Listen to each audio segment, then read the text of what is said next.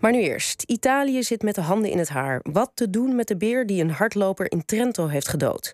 Het wachten is op een oordeel van de rechtbank... die recent een ter dood veroordeling van een andere beer opschortte... na protest van dierenactivisten. Een rechtszaak tegen een dier. Het klinkt ons vrij absurd in de oren... maar ooit was het heel gewoon. Dierenfilosoof Erno Eskens weet er alles van. Welkom. Dank je.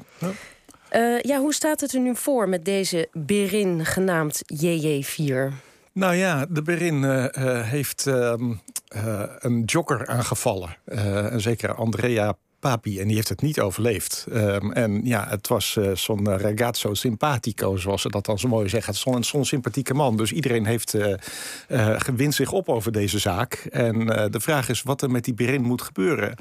En die Berin die hebben ze opgespoord uh, met DNA-technologie. dus er is een heel forensisch team op afgestuurd. En uh, het blijkt een 17-jarige uh, uh, berin te zijn, die JJ4 heet, in volgens de administratie, maar ook wel Gaia wordt genoemd. En die al eerder ook ehm, een paar wandelaars heeft aangevallen. En ja, ze heeft nu jongen. En als uh, beren jongen hebben, dan zijn ze wat uh, oplettender, om maar zo te zeggen. En, ja, en als je dan als jogger voorbij komt lopen en je holt ook nog eens weg, ja, dan maak je ze eerst een beetje, geef je ze adrenaline. En dan vervolgens uh, hol je weg en dan ben je prooi. Hè? Dus, dus ja, die berin die heeft flink toegehapt. En nu is de vraag wat er moet gebeuren. En ja.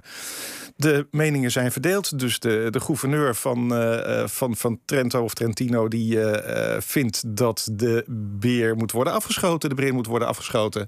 Um, die is inmiddels gevangen, dus dat zou ook makkelijk kunnen. Um, maar de dierenbeschermers, uh, de Lega Antivivistazione, die uh, verzetten zich daartegen. En die vinden dat deze Berin eigenlijk daar niks aan kon doen. En een proces dus, moet krijgen. Ja, en een proces moet krijgen. Ja, dus er wordt er op. Eigenlijk is het nu al inzet. is die Berin al inzet van allerlei juridische schermutselingen. Maar ja, de, de roep klinkt om een, een, een dierproces te hebben. Ja. Nou, nou is juridische vervolging van dieren vrij uitzonderlijk. Maar er was een tijd dat het vrij normaal was. Uh, wanneer was dat? Nou ja, eigenlijk uh, vanaf uh, ja, de, de oudste gevallen komen van, van 1266 en die gaan door tot ongeveer 1850. Dus best wel lange tijd. Uh, zijn daar dieren naar de rechtbank gesleept ehm, en kregen ze advocaten toegewezen en mochten ze zich daar verdedigen tegen aanklachten.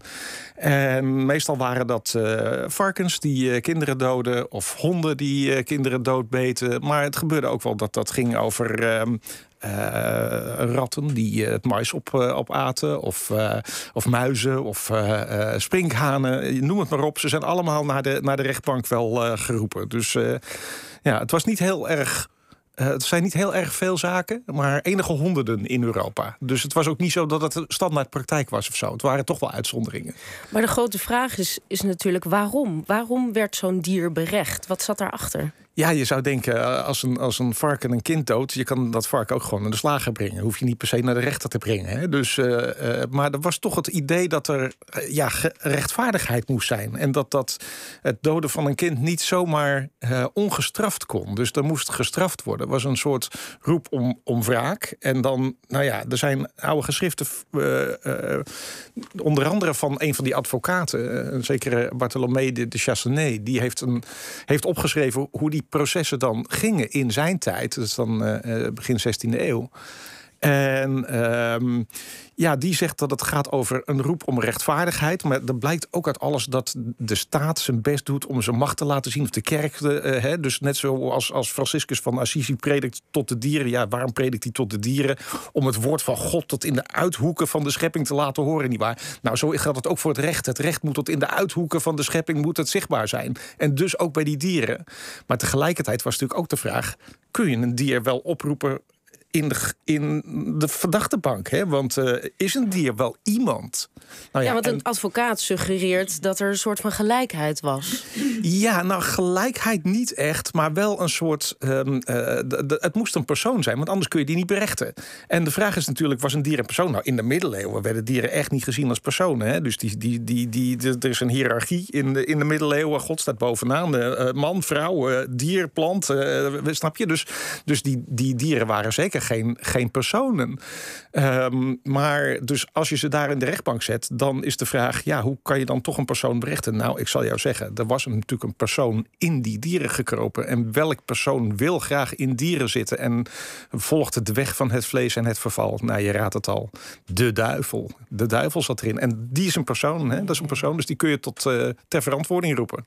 Dus het was eigenlijk meer een soort uh, wraakzuchtig ritueel showproces, om het zo maar te zeggen? Eigenlijk wel, ja. Ja. Dus maar als we dan naar het nu, uh, naar het nu gaan, uh, ik neem aan dat we daar niet meer naar terug willen. Dit is ook een heel nou ja, andere dat, situatie. Dat is dus... dus heel leuk, want nu klinkt die roep om, om die dierprocessen opnieuw... niet alleen als het gaat over dieren die dus uh, mensen aanvallen...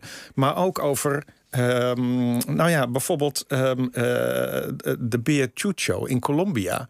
Um, die is, zat opgesloten in een, in een dierentuin. En daarvan is gezegd, ja, dat is een persoon. En personen mag je niet zonder vorm van proces opsluiten. Dus die uh, erkennen wij als legal person. Net zoals dat eerder de slaafgemaakten tot legale personen zijn opgewaardeerd, om maar zo te zeggen. En dat zie je nu met dieren gebeuren.